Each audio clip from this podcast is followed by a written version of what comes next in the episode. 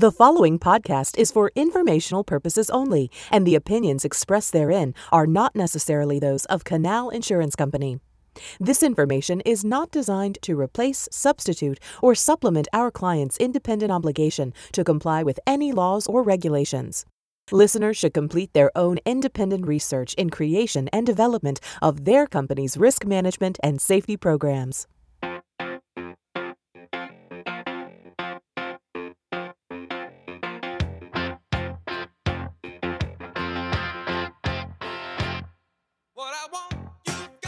Welcome to episode 20 of Holland Notes podcast by Canal Insurance. I'm Bob Peru, Senior Loss Prevention Specialist at Canal. This week's guests are Alan Campos and Ismael Perez with Canal SIU, our Special Investigation Unit. As a leader in commercial transportation insurance, Canal Insurance Company is dedicated to fighting the insurance fraud problem and protecting its customers from increased costs due to fraudulent non-meritorious claims. We are committed to an aggressive prevention, detection, and investigation plan to provide the highest quality service to our customers. Canal has a dedicated staff of experienced investigators whose primary role is identifying suspected fraud and taking action when fraud is present. It is estimated that insurance fraud costs our country more than $30 billion a year. Raised premiums due to the result of insurance fraud cost the average family roughly four to seven hundred dollars a year, and certainly much more than uh, that to the average trucker and the trucking company. Canal Special Engage, uh, Investigation Unit maintains primary responsibility for detecting, investigating, and assisting in the prosecution of those who attempt to defraud the insurance company or attempt to obtain uh, benefits to which they are not rightfully entitled. In my conversation with Alan and Ismael, we discussed how to protect your cargo against theft, rest stop safety tips, minimizing risk, and reporting criminal activity. Alan, Ismael, and I hit on the top things that you should and should not do at the rest stops to protect your cargo. The most common scenarios of cargo theft, why and how to accurately report suspicious or criminal activity, and much more. I learned so much through my conversation with Ismael and Alan, and I know that you'll be just as intrigued as I was. I hope you enjoy our conversation today. Now let's get rolling.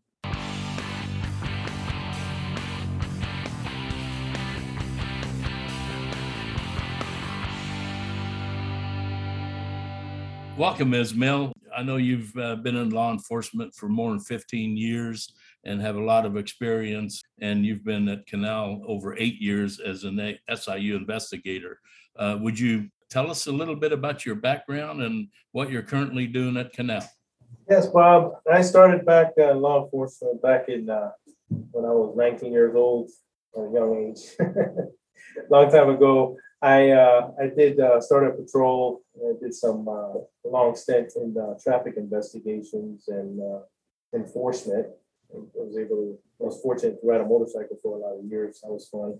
I also uh, did uh, investigations, criminal investigations division. I was in there for a while before I left and moved over here to Greenville, where I worked at the sheriff's office for a year.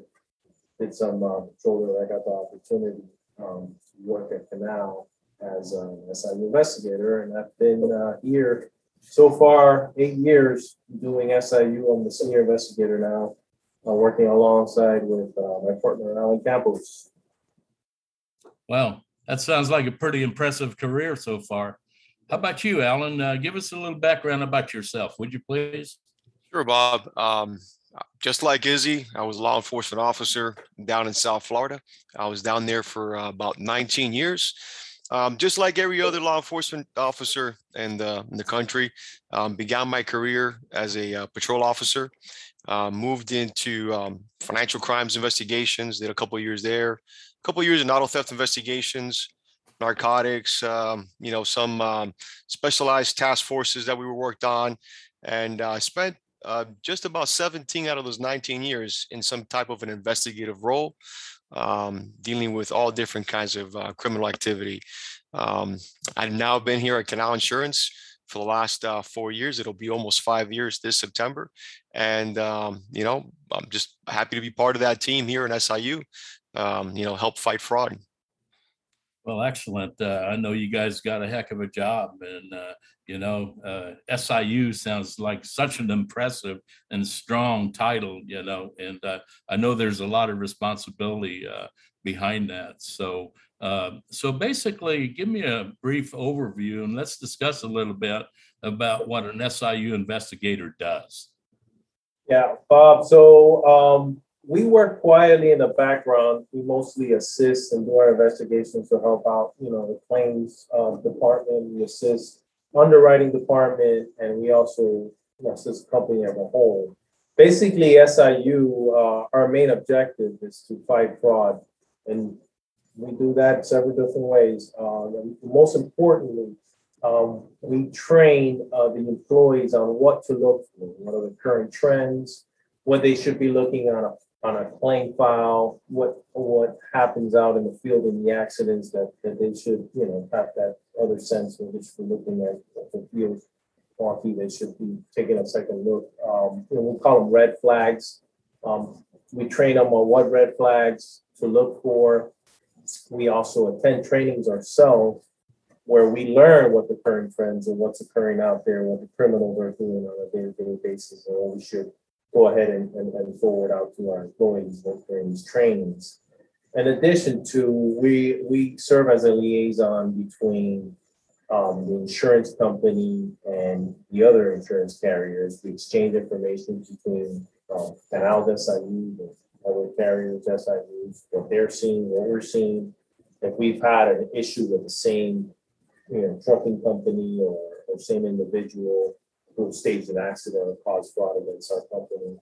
In addition to, we reach out to uh, law enforcement to help the, the adjusters communicate with law enforcement and some kinds of issues communicating and finding some information out that our experience um, from our previous careers helps us uh, get that information sometimes. And, and you can build a good rapport sometimes with law enforcement uh, that helps in investigations.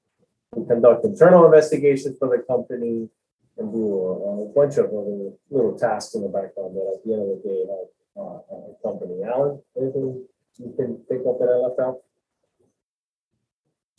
Wow, that's uh, pretty impressive stuff. Uh, so, uh, what kind of fraud trends uh, are you guys encountering these days? Oh, we could start off basically with uh, one that we're that uh, we've seen an uptick is on on phantom accidents. And by phantom accidents, uh, you know, we're you know, the title itself is self-explanatory, but um, just pretty much just people driving up to our cars, our tractors, the ones we our insurance tractors, and just snapping a picture of a tag or the side emblem or company names on there, and they'll go ahead and report an accident. It never actually occurred. Uh, they'll say I was driving through this route and so and so trucking company cut me off. And as I was, you know, it sounds ridiculous saying it, but they they they make up these stories and they say, I was right, right before I lost control, I had taken a picture of it, or right after I lost control, I, I was able to drive off and, and, and take a quick snap of the company logo. Um, but they'll go and they'll go ahead and report it as a hit and run uh, claim injuries, go ahead and seek an, uh, an attorney that will take the case. And from there, they'll just seek treatment, claim injuries, and go on from there. Uh, they'll- say, they'll, sometimes they'll show, they'll show damages that they already have in the car as, and they'll claim that those, those damages occurred in that phantom accident. And they'll go ahead also and, uh, they'll do it with a vehicle that's already been damaged, that's like a salvage vehicle. They'll rent, they'll purchase a, you know, previously damaged salvage vehicle that's been totaled. Uh, they'll entitle that salvage and they'll go ahead and commit these crimes. Up front, they don't have a big cost, but they, they'll get the money in the end.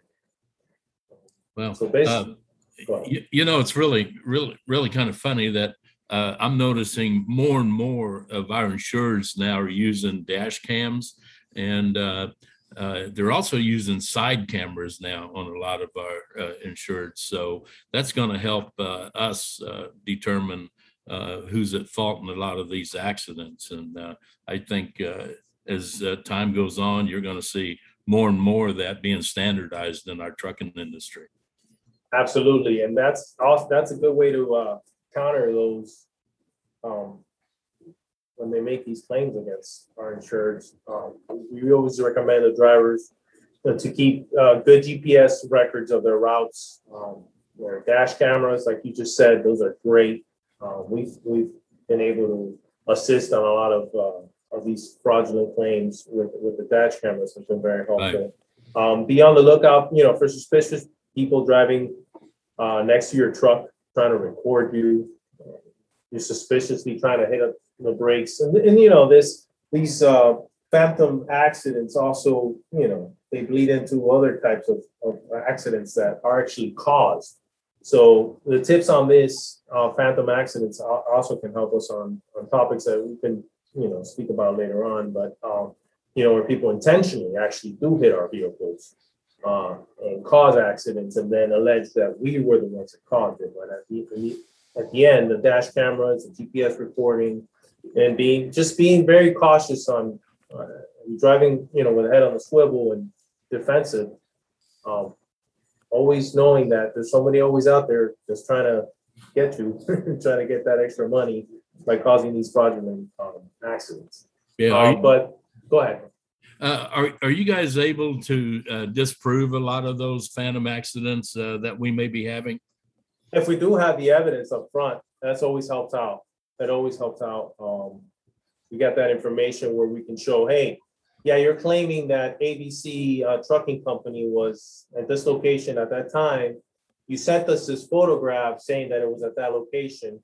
We have ways to uh, look in, you know, through a, a photograph that they claim they sent and look at the metadata and determine exactly where, where that picture was taken, you know, to contradict what they're saying. Was that picture actually taken on that date? Was that driver there? Uh, we also, you know, GPS recordings, like I said, yeah. Our, well, our driver was nowhere near that location where you're stating um, this, this photo was taken. He was actually across country making a delivery, so there is no way that our driver could have, you know, actually struck your vehicle.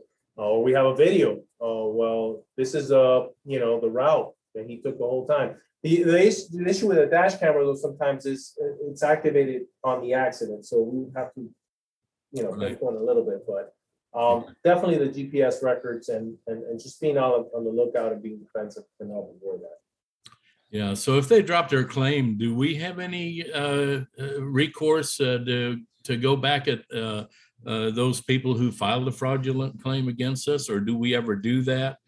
So definitely a large majority of the, of the states um, across the United States um, require, the departments of insurance for those states require us, once we determine that information, yes, this was a fraudulent case, require us to report it to them. They go ahead and Good. follow up with those uh, reporting and they pass that over to their local, you know, state, um, whatever they might call that jurisdiction, but um, state attorney or attorney general, whatever. Um, but they go ahead and they, they do seek prosecution if, if, if the evidence is there and if there's enough to, to put a, a good case together, they'll go ahead and prosecute those individuals for committing fraud. Okay, well, that's, that's good to know. Uh, How about, uh, um, is there an uptick in uh, jump ins right now, or what's going on in uh, that part uh, of our uh, fraudulent claims area? Sure, Bob. Um, yeah, that's the second point that we wanted to bring up when you were talking about um, what kind of fraud trends we're seeing. And that is definitely the second thing we are seeing uh, an increase on. And just to touch on it, why why we believe we're seeing the uptick in the phantom accidents and in the jump ins, um, I think it's partly due to you know uh, coming uh, you know this whole pandemic um, with COVID. A lot of police agencies were being called to the you know to scenes of uh, alleged accidents and some agencies were not responding. Um, some agencies were giving uh, case numbers over the phone. Some agencies were telling um, you know claimants uh, well you know, we're not gonna send an officer out there. You need to come to the come to the police department and file a claim here in person. Uh, Alan, can you uh, briefly explain uh, to our listeners what a jump in is? Sure. So a jump in is just um, just what the name implies. Um, an accident allegedly happened. uh, An accident happened, and then um, usually the police report will state and um, who the driver is of um, of the involved vehicles. But somewhere along the line, other people jump into the claim. So people that were not even on the accident report uh, surface and will contact Canal Insurance and say, "Hey, um, that accident involving you know in, involving your insured uh, you know trucking corporation um, i was in that other vehicle as well. The officer just didn't put my name on the report. So i mean we get we're, we've seen a t- uptick in that and um, it and I, I believe it's happening because of some like i said a lot of the officers may may not be going to the scenes um, just because of the way we've been seeing law enforcement handling um, you know calls for service during the last two years. But um, you know that's that that hopefully will come to a, a slow slowdown as uh, things kind of begin to normalize again but we still have tools at our disposal that uh, that SIU can use to try to defend against these kind of claims. Um, we actually, I actually had a claim, and where the same thing happened, um, I, I, an alleged jumped in uh, into a claim, and um, you know I was in that car, and we have access to different tools to include social media. Well, through social media, I was able to locate that individual find out that that individual wasn't even there on the scene that day. That individual was actually someplace else in a totally different city, um, working, and had posted a pic, uh, a video of himself on Facebook Live doing something totally different. So we were clearly able to disprove that they were present during the time of the accident. Um, show that it was fraud and like you talked about earlier what do we do when we find that hey this is fraud and we have evidence of fraud we'll file a referral. We'll file a referral to the national insurance crime bureau to the, the state department of insurance and ultimately to the law enforcement entities and try to get those people prosecuted. So but our insurance is important. Um, you know one of the one of the one of the tips that i wanted to really get out there um, especially for jump ins to defend against these type of things is when the officers respond to the scene of the accident, you know, talk to the officer and ask the officer how many occupants were in that vehicle. A lot of the officers nowadays are wearing body camera. So you want to be able to capture the officer saying there was only two occupants in that vehicle. You know, make sure that um, you know their names are included in that police report. Or the officer says, he, "Oh, I'm not sure. Well, can you find out for me how many? I mean, I need to report this back to my safety manager uh, or my safety director." um, if you can um, and you can do it safely you know if bring your iphone out or whatever device you have and uh, video video the scene take some photos of the vehicle involved in the accident. If you can see that it's unoccupied or occupied by one or two people you know try to get some photos of that. All of these things can definitely be the deciding factor in us being able to you know successfully fight a jump in fraud Yeah, that kind of reminds me of a of a, a, uh bus accident that we were involved in, and uh, there were 20 passengers on the bus, and by the time we got the claim, there were 25 uh, passengers. oh it happens it happens a lot Yeah, well, it's just uh, like uh, people think they're going to get rich off of uh, the insurance companies, you know. So, wow, that's uh, uh, very very uh, bad stuff. Okay, uh, Izzy. Uh, Yes, yes, sir. So, as far as cargo theft is concerned, what are what are we seeing these days? So uh, basically, so the two major cargo theft, the, the two, two, two, two styles of cargo theft that we're, we're seeing mostly is you know complete theft um, of the where they steal the tractor and the trailer, um, and then you have a pilferage. Uh, pilferage is basically when they uh, our driver is parked somewhere, you know, they could be sleeping in the cab or they could go inside real quick to uh, you know shower, you know, been on several hours. So we'll stop at these truck stops that provide food and um, showering.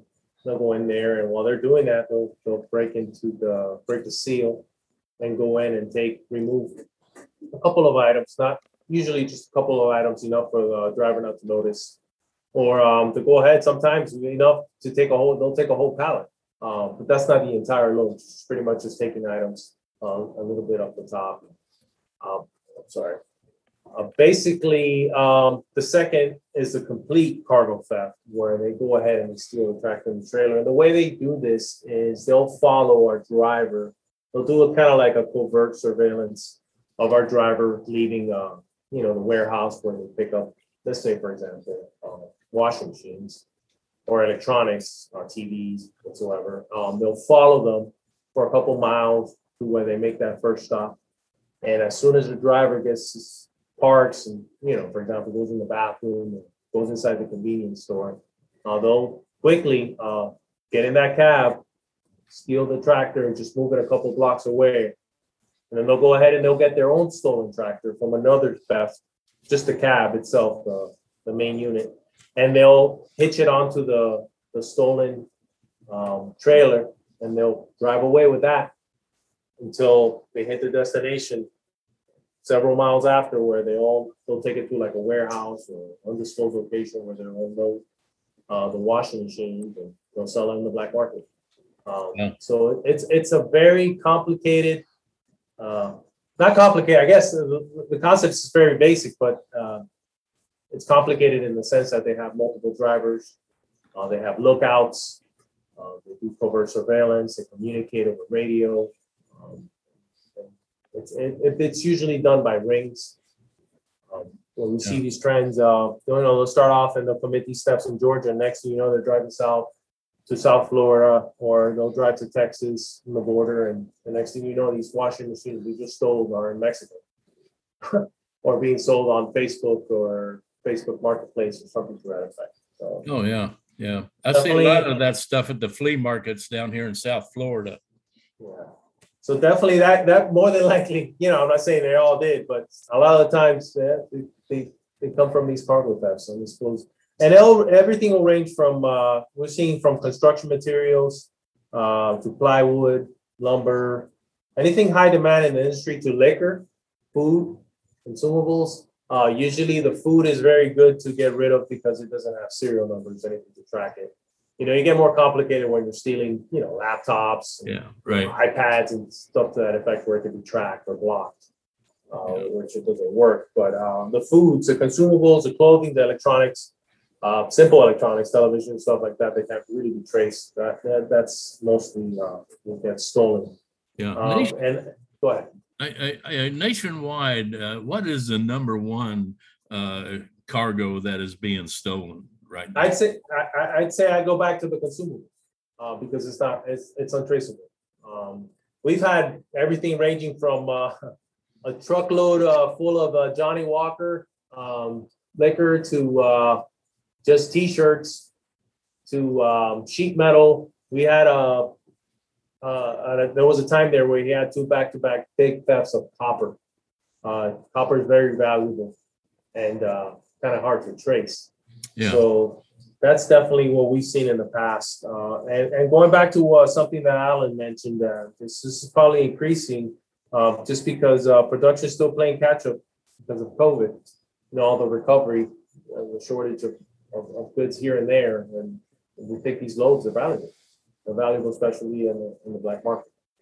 yeah. And I'm sure that uh, COVID has uh, had a lot to do with the increase uh, of uh, cargo theft. And uh, uh, I know food and, and clothing is uh, probably the easiest thing uh, to steal because it doesn't have any serial numbers or traceable uh, information on it. So for our listeners, you know, who are uh, wondering, uh, you know, what kind of freight should I haul? What's safe and what's not safe?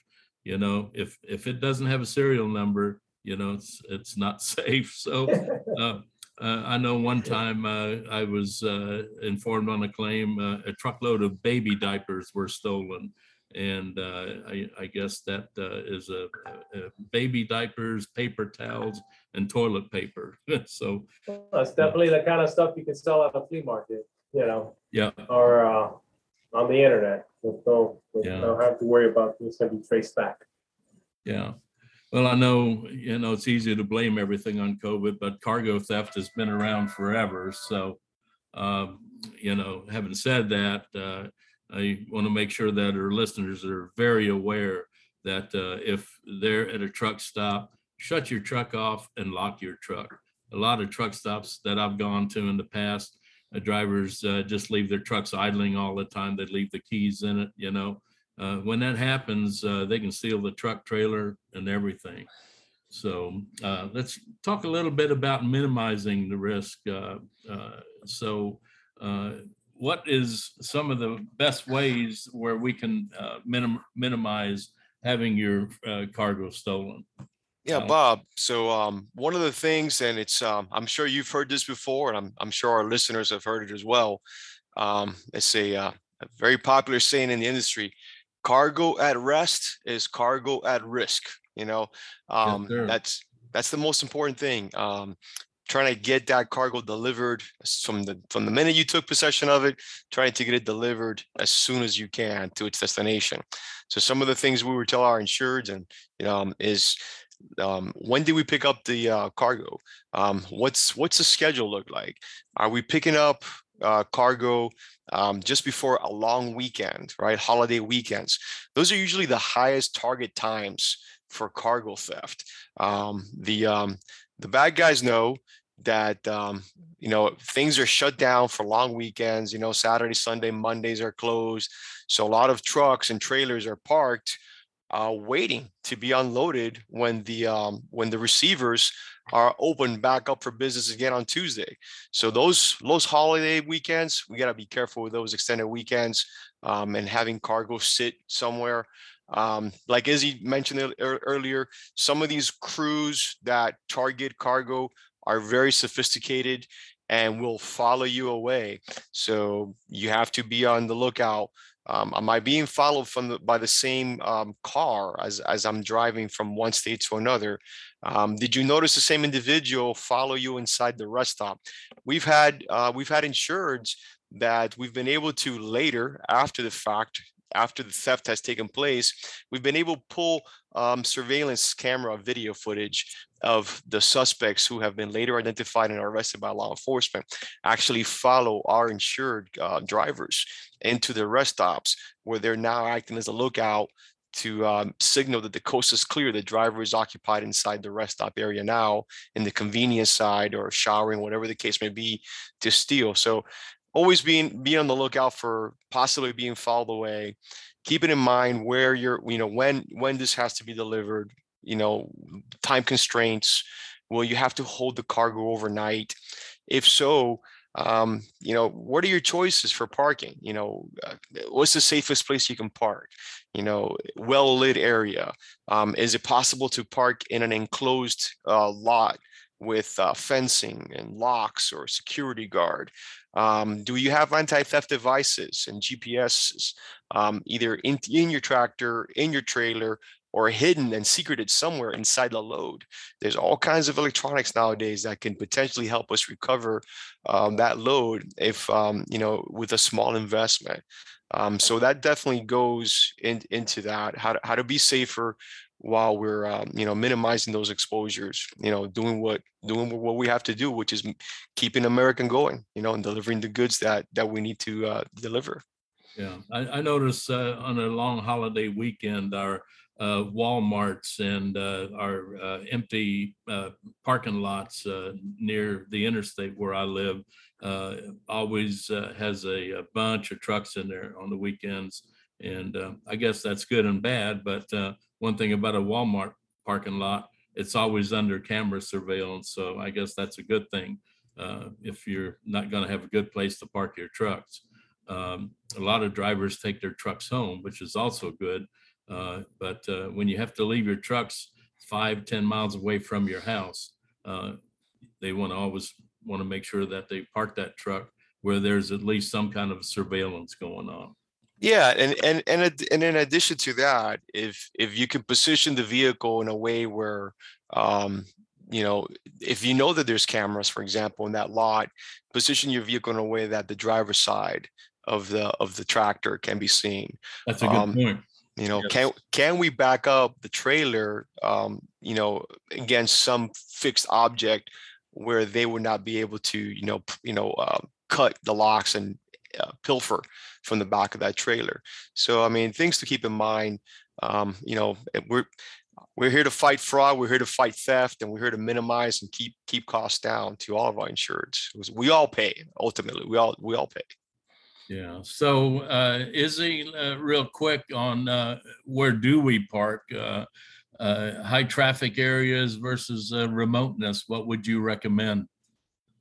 Definitely, um, if you can plan ahead, you know, a lot of drivers uh, have their their spots where they always park their trucks in between, you know, transports. If they can go ahead and keep it like like Alan said, in a secure location, you know, fenced in in between and, and, and in combination with the cargo theft, we also get our tractors and, and trailers stolen um, that are later on used in other cargo thefts. So yes, definitely try to be in a high traffic area. You know, a lot of visibility. If you don't have that opportunity, you have to park somewhere where where there's not a lot of visibility. Try to make a you know a couple of drive-bys in between. Um, you know, fortunately, the criminals you know know this. Um, they, they they study this. They do research. A lot of them, you know, not all of them, but sometimes they're they're ex-drivers, so they they're aware of what the patterns that the other drivers do when they communicate with each other. Um, you know, a lot of drivers like to take advantage and, and schedule their loads where they'll be home to visit their family during the holidays. Um, so that's when we have the issues where they'll drop off, uh, you know, be a long weekend, you know, they'll stay, they'll drop off a load on Friday to be delivered on Monday, but they'll take advantage and they'll spend the home uh, time home on that Saturday and Sunday. And sometimes, you know, they get distracted with the family and they don't go and keep an eye on the truck. And next thing you know, um, Sunday comes around, and Monday comes around, they go pick up the truck, the truck's gone, so on Sunday and Saturday. But yeah, definitely, um, high traffic areas, um, try not to be where it's very remote, um, where there's cameras, like, like Alan said, try to, try to park it in a place where there's cameras and, and, and facing, uh, and it's well lit, well lit areas work for everything, whether it's, um, to, to prevent, uh, burglaries in your house, to prevent break-ins in your car at your house, you know, keep your house lit, um, always park in a well-lit parking lot. It prevents criminal. Criminals are like cockroaches. They're afraid of the light. Uh, we've always Yeah. said that. For sure. Um, definitely, uh, going back to, uh, parking close to the buildings, uh, to avoid the pilferages. And, uh, just, just plan ahead. If you plan ahead and, and you do your best, you know, um, there's a saying in, in criminal investigators, target hardening. You know, just make it more difficult for the criminals. They're always gonna go for the, the easier bait, you know. Yeah. They're gonna go for, you know, the, the dark, unrestricted, uh, unfenced, uh, tractor that's just there and it's been there for a couple of days and nobody's driven around to go look at it. That's the one they're gonna go for. So just make it harder for them to Sure. steal your load. Yeah. Hey, how about, uh, if, if, no matter where I'm at, I go to the truck stop, I go to a rest area. Uh, Alan, explain to us, what would be the best way to park your truck and, uh, leave your truck? Should you leave your truck running? Should you leave your keys in it? Uh, what do you, what do you, what's your thought on that? Well, um, you touched on this earlier. You know, the, the best thing obviously is not to leave the truck running if you if you don't if you don't have to. If you can avoid that and lock everything up, take those keys with you. It's great. I know, and I come from a I have truck drivers in my family, and they would tell me all the time, like, well, once that engine starts, I'm not turning it off. There's a there's always that there's always that fear that it that that may not kick back on again for whatever reason. Um, but there there are there is no lock out there that is completely 100% fail proof but i've seen it um, you've seen it out there in the truck stops um, you see it in industry magazines and different things out there. Um, they are some pretty good locks that are being made um, that make it very um, difficult let's just say for uh, for the bad guys to you know to break into the back of the trailer. I've even seen lock systems that are applied around the air brake valve for the you know the trailer in the truck that's in the cab that if you can't release those brake valves and you can't tamper with the hosing to um to release it that truck and trailer is not going nowhere Right. um but you know going back to what izzy was talking about and what we mentioned earlier um you know park in close vicinity to to the convenience store side you know the, the glass side if you're going to go inside and your trailer's outside um a lot of a lot of truck drivers now are either issued dash cameras or purchasing their own and we've actually been successful in seeing the theft in progress, um, not in progress, my apologies, after the fact, we've seen the theft of one of our insured vehicles captured on another driver's dash cam. So if you can position your truck and trailer as safe as you can, um, you know, due to light, lighting and cameras that may be present or the physical building that is there, if none of those are there, can you position it in a way where the fronts of other trucks may be able to capture your truck um, in its image? Because we've been able to now see that um, other off other drivers are leaving their dash cams running 24 7 and That's even good. even law enforcement sheriff's office state state highway patrols they they they know that now and now um, sometimes they'll they'll go and they'll look or you as an as a, one of our insured drivers you go and look hey you you're you you have a dash cam. Did it was it on? You might have seen who broke into this. Let let let them know what happened. Everyone everyone wants to cooperate in this industry with each other.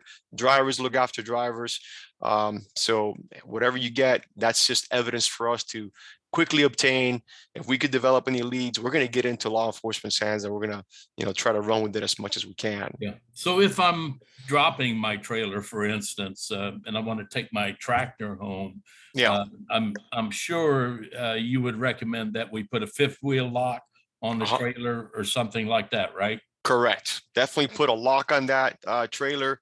Um, earlier, I mentioned GPS devices. Um, some of them are really, really affordable nowadays.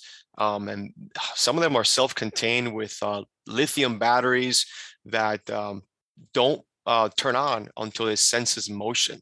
So, I mean, there's a lot of um, you know safety and security tools out there. Well, there, that's a lot to digest, you know, with all the safety uh, aspects that are available uh, to our truckers out there. So I hope you enjoyed my conversation with Alan and Ismael as much as I did and gained some valuable insight into protecting your cargo against theft. Thanks for listening. We'll see you next time on Holland Notes. Want to make sure you never miss a Holland Notes episode? Head to the link in the show notes to sign up for email notifications.